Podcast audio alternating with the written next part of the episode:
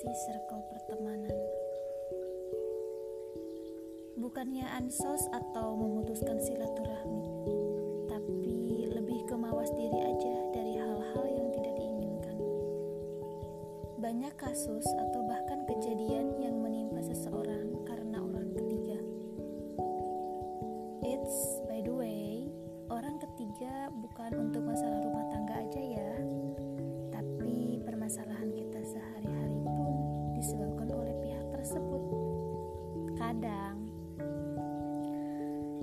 seperti yang pernah aku alami belum lama ini, kalau retaknya persahabatanku, salah satunya gara-gara ada yang mengkhianati dan menjelek-jelekan aku di belakang.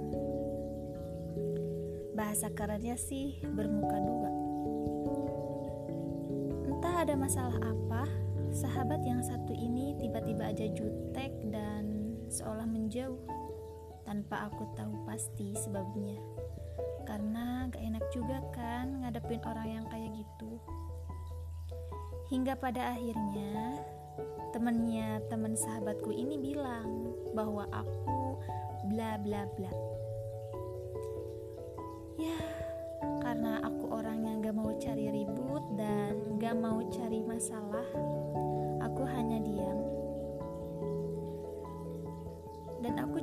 merasa aku seperti apa yang diomongkannya. Sejak saat itulah aku jadi membatasi pertemananku.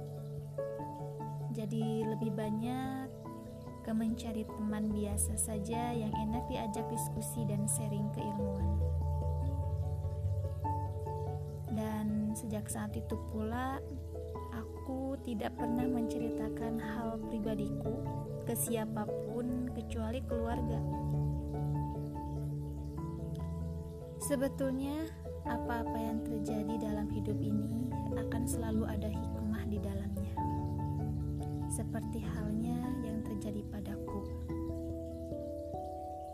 Aku sadar bahwa Allah Subhanahu wa Ta'ala Maha membolak-balikan hati manusia. Siapa pun itu, siapa pun orangnya, bahkan orang terdekat pun Allah mampu membolak-balikan hatinya. Satu pesan dariku. Jangan terlalu mudah percaya dengan orang lain. Bersikap biasa saja sama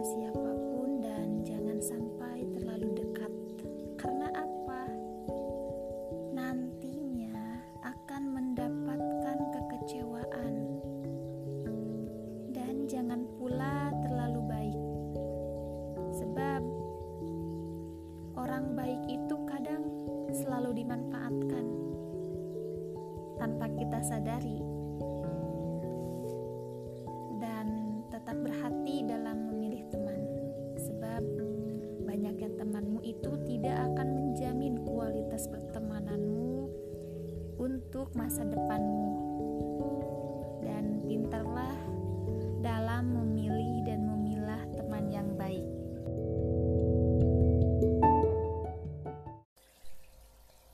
Tentang hidup yang sering kali banyak persinggungan dan perbedaan antara satu dan yang lainnya.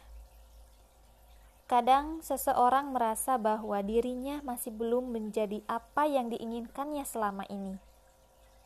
Perlu diketahui, dan mungkin setiap orang juga mengetahui bahwa hidup itu bukanlah ajang perlombaan, bukan pula ajang cepet-cepetan, dan kadang hidup ini malah dijadikan sebagai ajang perselisihan serta perdebatan yang tak kunjung ada habisnya. Di mana pada hakikatnya setiap orang itu unik dan berbeda. Bahkan tidak akan ada orang yang sama, sekalipun mereka kembar. Hal ini berlaku dalam segi apa pun di kehidupan. Seperti kita melihat orang di luaran sana yang banyak sekali mereka di usia muda sudah menjadi miliarder, sudah menikah, sudah menjadi sarjana, memiliki harta kekayaan yang banyak,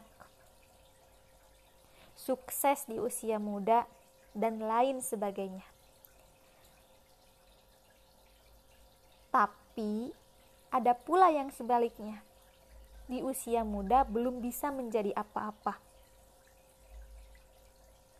dan kita tidak perlu sedih, sebab setiap orang punya kelebihan dan kekurangannya masing-masing, serta setiap prosesnya itu tidak akan pernah bisa disamakan.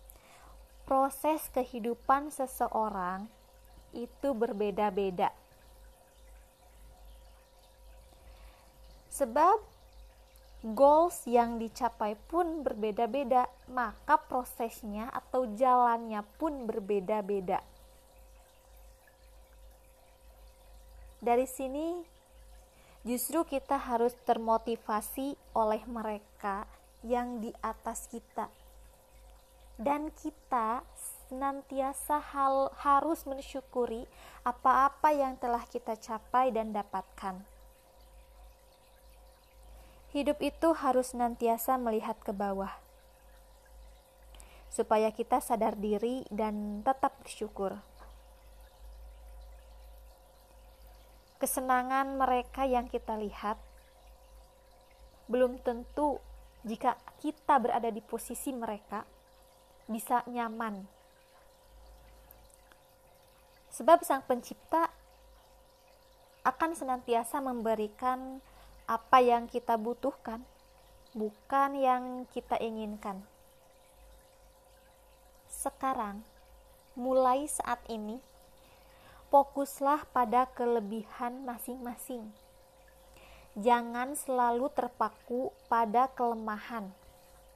Sebisa mungkin, tutupilah kelemahan-kelemahan itu dengan kelebihan yang dipunyai walaupun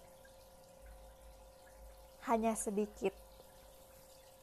Jangan lupa tetap berusaha dan berdoa, dan semua akan tercapai sesuai harapan.